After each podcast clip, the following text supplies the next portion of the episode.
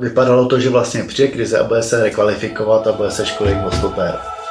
A on to odklonil nějakým jiným směrem, že najednou těch školení prostě vůbec nebylo tolik, co se předpokládalo. To je to omezilo, no a pak když uh, jsme si potřebovali prostě finančně pomoct, tak jsme to střelili. Evropský parlament chce v Česku prověřit systém pro rozdělování dotací na školící střediska. Reaguje tak na zjištění investigativního týmu radiožurnálu, který upozornil na nezvykle krátkou dobu, po níž musí podnikatelé dodržovat původní účel dotace. Už po třech letech si s objekty vybudovanými za veřejné peníze můžou dělat, co chtějí. Jak české úřady štědrost vůči podnikatelům vysvětlují? Pomohl dotační program podpořit ekonomiku, jak stát sliboval? A kdo z dotací nakonec nejvíc těžil? Je čtvrtek 17. září, tady je Lenka Kabrhelová a Vinohradská 12, spravodajský podcast Českého rozhlasu. Kanceláře, ubytovny nebo zubní klinika, to vše si firmy udělali ze školicích středisek, na které jim stát poslal milionové dotace z evropských fondů. Celkem jim stát vyplatil přes 3 miliardy, většina šla z evropských fondů. Podle podmínek jim totiž stačilo školit tři roky a pak si s budovami mohli dělat, co chtěli. Jak zaznamenal investigativní reportér Artur Janoušek, Evropská unie, která dotace proplácí, to ostře kritizuje. Artur Janoušek je reportérem radiožurnálu. Ahoj Arture. Hezký den. Arture, proč se s tím příběhem začal zabývat právě teď? Ten program na podporu vybudování školicích středisek je v běhu už od roku 2007. Proč ho řešit teď? My jsme se s kolegyní Marketu Chalupskou tím tématem začali zabývat loni v listopadu, kdy jsme na internetu úplně náhodou objevili v dražbě prodej nemovitosti. Byla to relativně nová budova, tehdy už bývalého školícího střediska v Lovosicích na břehu Labe. Ta budova je unikátní, ona je i velmi architektonicky zdařilá. Připomíná loď takovým dřevěným obložením i svým tvarem. A zaujalo nás, že se takhle relativně nová budova, která byla postavena v roce 2015, prodává. Zjistili jsme, že tu budovu postavila firma ITNT v roce 2015 a dostala na ní dotaci 28 milionů korun. S podmínkou, že ta budova bude sloužit jako školící středisko. Ona se ta firma záhy dostala do finančních problémů a už v roce 2017 s ní soud zahájil insolvenční řízení. Teď je ta firma v konkurzu a v budově jsou kanceláře zpřízněné firmy toho příjemce. To je vlastně firma, kterou vlastní otec a sestra příjemce dotace. Tenhle příběh nás zaujal a řekli jsme si, že by bylo možná dobré zjistit, jestli podobných školících středisek, respektive nefunkčních školících středisek v České republice není víc, kolik vlastně jich vůbec bylo, kolik jich bylo dotovaných, v jakém objemu, kolik stát posílá peněz firmám na školící střediska a kolik jich teda jako školící střediska dál fungují. Dobrý den. Dobrý den. Já jsem Janoušek z Českého rozhlasu. Já jsem se chtěl zeptat na školící středisko, tady mělo být v budově. Ano. My jsme obesílali vás taky, jenom nás zajímá, co se z těch školicích středisek stalo po dobu, po té garanční době, kdy jste ho museli ze zákona. Vy jste měli tři roky. No, my jsme měli tři roky. Co je teď z toho školicího střediska? My jsme přešli normálně na, na provoz, čili tam je zase Aha. A může to vidět? Můžete. Jo. My jsme oslovili všech zhruba 500 firm, které dostaly od roku 2007 dotaci na školící středisko. Některé ty firmy mezi tím zkrachovaly, takže jejich noví majitelé eh, si samozřejmě z těch školících středisek udělali nějakou jinou, eh, ty budovy už mají nějaký jiný účel, což je legitimní ale desítky firm, které dál fungují, nám přiznali, že původní školící střediska už jako školící nevyužívají. Že z nich si udělali kanceláře, podnikové jídelny, sklady, archiv, účtárnu, dokonce penzion nebo i zubní kliniku. Za všechna ta školící střediska stát vyplatil na dotacích přes 3 miliardy korun. Většina z těch peněz teda šla z evropských fondů. Opravdu nepatrná část šla ze státního rozpočtu. On je to problém, protože v relativně krátké době podnikatelům stačilo tři roky, aby udrželi provoz školicího střediska a pak si mohli s tou budovou, kterou stát dotoval, si mohli dělat, co chtěli. To je ve srovnání s jinými členskými zeměmi Evropské unie unikátní. Takhle to žádné jiné zemi v Unii není. Pojďme popsat ten problém na nějakém konkrétním příkladu. Ty si uváděl, co tě vůbec k tomuhle příběhu přivedlo. Jak celá ta praxe funguje, o jaký typ školicích středisek jde, kdo si je zakládá? A k čemu tedy teď slouží? Ono je zajímavé, že třeba v Německu nebo v Rakousku dotace na edukativní činnost žádají firmy, které mají nějakou vzdělávací minulost. Buď to jsou vzdělávací instituce nebo registrované školy, zatímco u nás žádají o dotace na školící střediska výrobní podniky. Jsou to stavební firmy, ale i e-shopy, jazykové školy. Našli jsme i několik spolků, které školili zubaře. Ty firmy jsou velmi pestré, to není jeden segment průmyslu. Dám příklad. Na okraji města Most vyrostla budova, kterou vlastní spolek Česká stomatologická akademie. Stát poslal tomu spolku dotaci 23 milionů korun na vytvoření školícího střediska.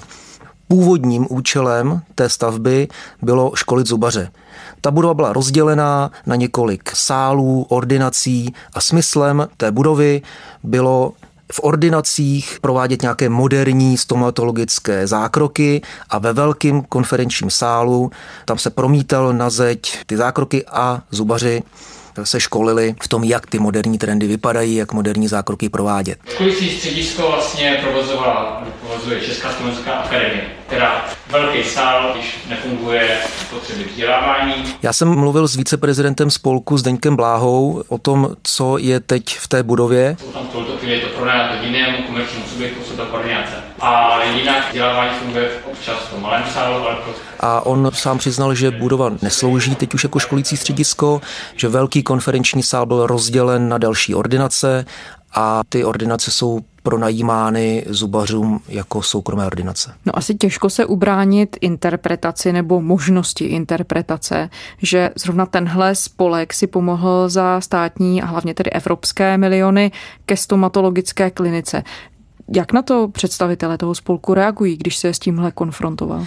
Já jsem se jich na to ptal, oni tohle odmítli, ohradili se proti takové interpretaci, že to tak není, že původním účelem bylo skutečně školit. A jak ta doba, ordinace se prostě digitalizovaly, lidé, stomatologové se prostě zauvírovali a dneska, když má někdo vycestovat nějakou vzdělávací akci, tak samozřejmě to nejdražší pro to stomatologa je, že je mimo svůj praxi. Pro ně prostě hrozně drahý čas. Takže dneska se to řeší tak, že spousta těch přednášek se dělá po Skypeu. Pak ale byly jiné požadavky na školení, takže oni teď už spíš jenom radí zubařům třeba s kalkulací cen zákroků, ale už neprovádí ta velká hromadná školení.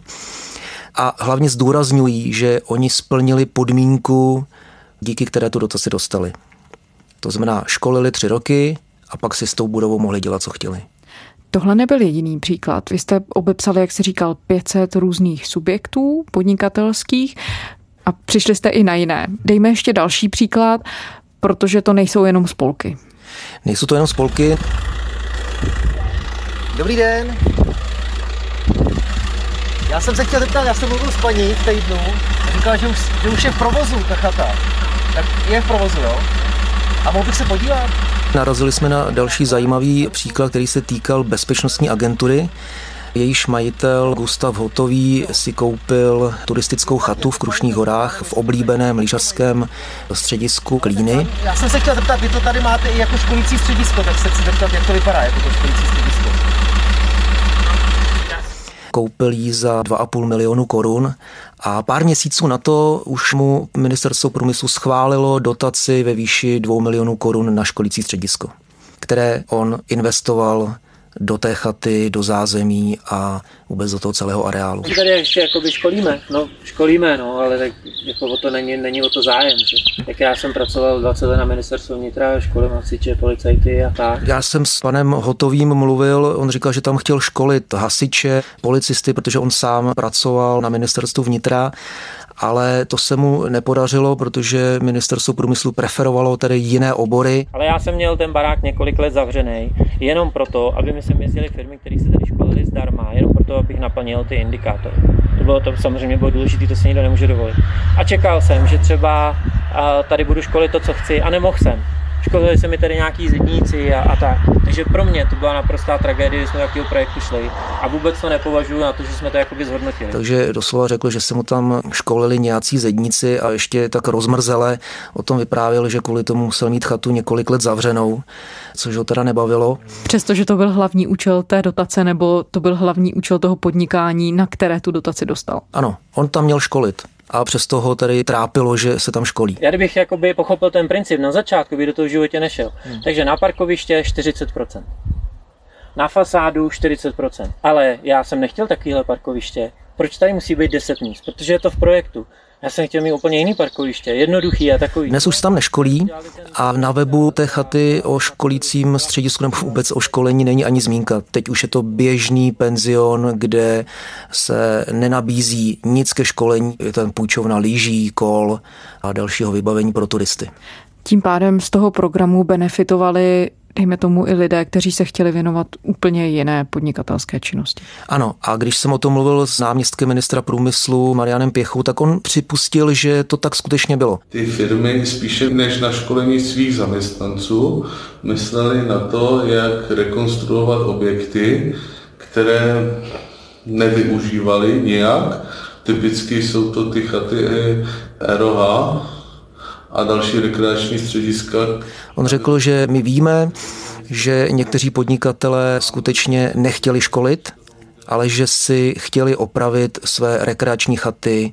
On dokonce mluvil přímo o chatách ROH ale i běžné domy, jiné domy, které ty firmy měly v zanedbaném stavu. Ty firmy měly spousta těch eroha středisek a podobně, nevěděli, co s nima, generovali to obrovskou ztrátu. A, a v momentě, kdy se tady vypíše výzva na školící střediska, tak to bylo jediné, co, co se jim mohlo na těch eh, bývalých eroha objektech eh, získat dotaci a bez dotace ty objekty prostě nedávaly vůbec žádný smysl. Jo? Hmm. Ta otázka je jako toho svědomí těch podnikatelů, co s tím opravdu zamýšleli. Jo? Ale... Kolik podobných případů si Arture objevil? Zmiňoval si v úvodu, že jste obepsali 500 firm, které byly tedy na tom seznamu příjemců této dotace. Existují dostupné údaje o tom, kolik celkem tam šlo prostředků a kdo všechno z nich tedy čerpal? My jsme dostali od ministerstva průmyslu seznam všech příjemců dotace, bylo jich tedy zhruba 500 nebo trochu přes 500. Ta celková částka byla, jak už jsem řekl, přes 3 miliardy korun. Ovšem, jaký byl osud těch školících středisek, po té tříleté povinné lhutě, kdy tedy podnikatele museli školit, tak to nikdo neeviduje. Ministerstvo průmyslu ani nezajímá, co se s těmi středisky stalo po té takzvané době udržitelnosti. Ani to nesleduje. Takže to jsme museli vysledovat sami. My jsme tady obeslali všech těch 500. Některé firmy neodpověděly, protože, jak jsme později zjistili, zkrachovali mezi tím, jsou v likvidaci, v konkurzu. Přesto jsme ale i oslovovali telefonicky, snažili jsme se dopátrat, jestli ta jejich školící střediska ještě fungují když jsme zjistili, že byla třeba prodána v dražbě v rámci nějakého insolvenčního řízení, tak jsme oslovovali i nové majitele, jestli náhodou to školící středisko pořád nefunguje jako školící. Zjistili jsme, že ne. To byl snad jeden případ, kdy školící středisko dál školilo i pod tím novým majitelem. Ostatní si z nich dělali podle svých potřeb kanceláře nebo sídla. Popišme, Arture, o jaký typ programu vlastně jde. Ten program vznikl už před rokem 2007, jak tam byly nějaké pilotní projekty, pak bylo to dlouhé programovací období 2007 až 2013. On to byl program už logicky z toho, že tedy byl v gesci ministerstva průmyslu, tak byl na podporu podnikatelů, byl na podporu průmyslových podniků, byl rozdělen vlastně do takových dvou částí, malé a střední podniky a velké podniky. Tam se i lišila právě ta doba udržitelnosti, malé a střední podniky měly tříletou, velké podniky pětiletou ale mělo to prostě za účel pomoci těm podnikatelům. Respektive účely byly dva pomoc podnikatelům, aby si vyškolili ve svém prostředí, ve své firmě zaměstnance na svých strojích. To říká náměstek ministra průmyslu Marian Pěcha jako největší benefit pro ty podnikatele. De facto tam byly, ty, jak si si dobře vzpomínám, ty aktivity dvě. Jedna byla na škole, školení vlastních zaměstnanců, tak aby obsluhovali ten stroj kvalitně a nedělali zmetkovost a pak šlo ještě udělat školící středisko na proškolování svých zákazníků, to znamená ten no, zedník nebo ten tapetář, který montuje ty tapety, eh, by se proškolil na to, aby je dělal efektivně, aby je dělal kvalitně eh, u svého zákazníka zase. A to obecně dává smysl. A zároveň je to ještě druhá věc, kdy se pomáhá těm zaměstnancům, aby díky školení snáze získali práci a byli kvalifikovanějším pracovníkem. No a víme, proč tehdy ministerstvo průmyslu a obchodu stanovilo tu lhůtu udržitelnosti na tak nízkou hranici, což byly tedy tři respektive pět let? On to náměstek ministra průmyslu pan Marian Pěcha vysvětluje tím, že nebude přísnější než Brusel. My jsme tu lhutu dali delší. Po té kritice toho, že vlastně firma počká tři roky a pak to prodá, nebo to změní ten účet, tak jsme ho dali pět let. Ale my jsme teď vlastně zjistili, že ty podmínky, jak jsme nastavili v těch předchozích dvou výzvách, už jsou tak dokonalé, že my nemusíme ty podnikatele trápit pět let a zpátky jsem to zkrátil na tři roky. Abych to vysvětlil. Brusel stanovil taký základní rámec pro členské země, ve kterém povoluje tříletou dobu udržitelnosti. Zároveň ale předpokládá, že členské země budou si k tomuhle základnímu rámci stanovat ještě vlastní podmínky. Proto je třeba v Německu ta lhůta 25 let. V Rakousku bude taky přes 20 let, i když tam je to různé, v každé spolkové zemi je to trochu jiné, ale ty lhuty jsou zhruba přes těch 20 let. My jsme zůstali na té minimální, kterou povoluje Evropská komise, to jsou ty tři roky. A i to se teď kontrolnímu výboru Evropského parlamentu nelíbí protože předpokládá, že ty země budou přísnější než jenom ten základ, který stanovuje komise. Ten systém byl zjevně nastaven velmi štědře vůči těm, kteří se do něj zapojili, kteří se rozhodli podnikat s pomocí tohoto typu dotací.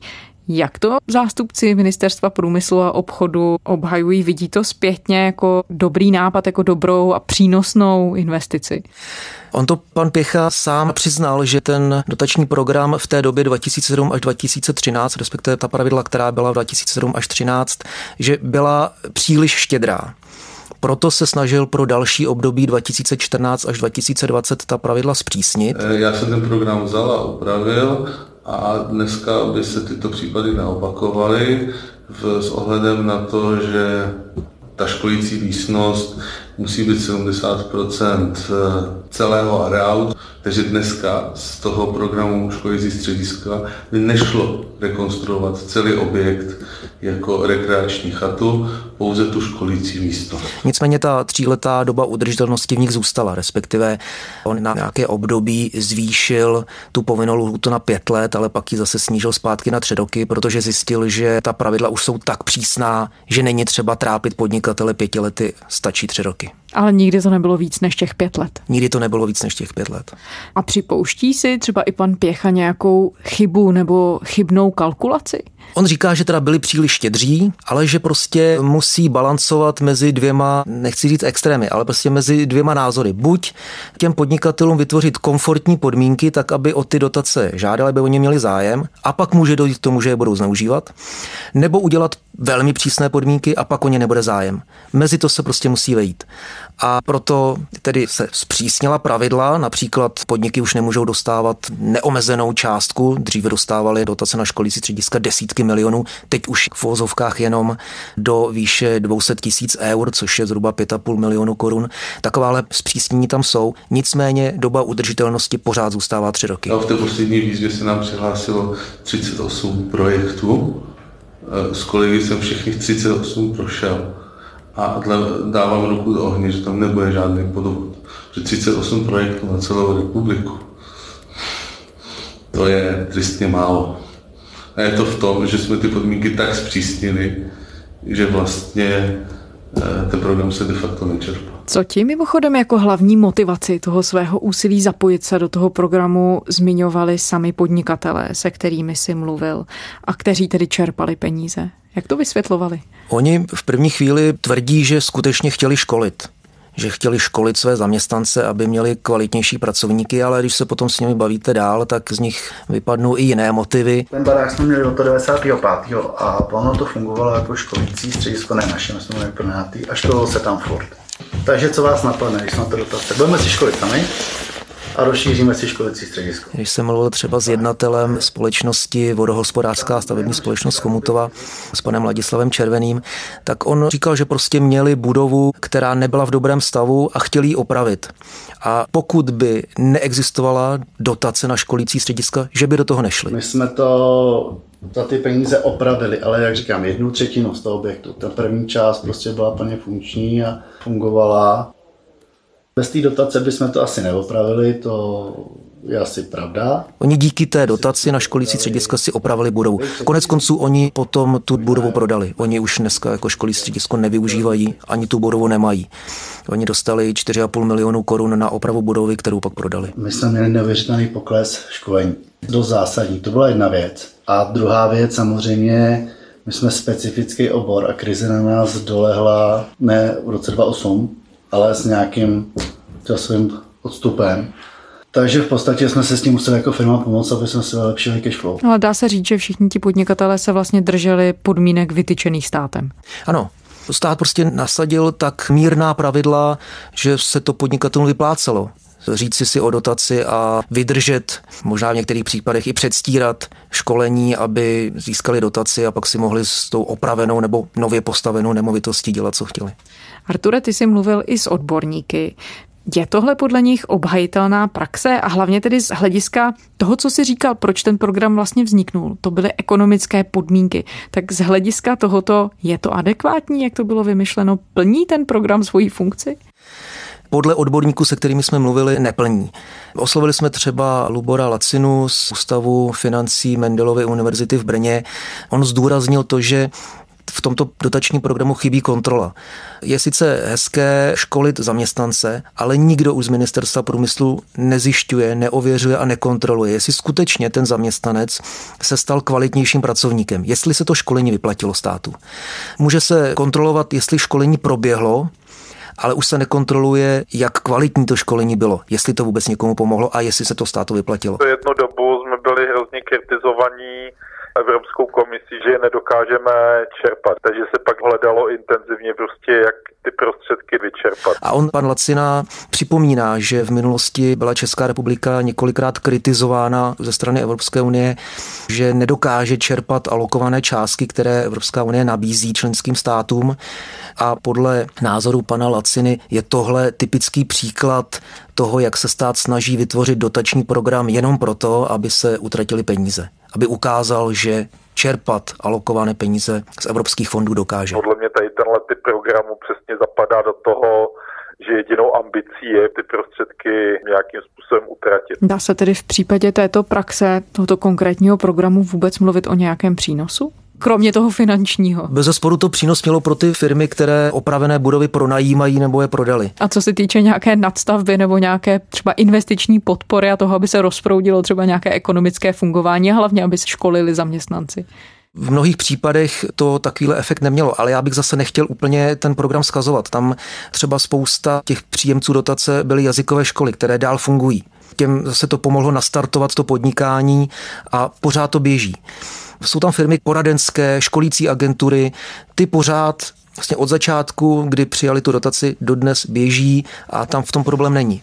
Ale samozřejmě tenhle typ dotačního programu přináší ta rizika, že ho budou podnikatelé zneužívat a my jsme přišli na to, že v desítkách případů skutečně ten program zneužili. Nechali si postavit nebo opravit budovy, aniž by školící středisko dnes fungovalo.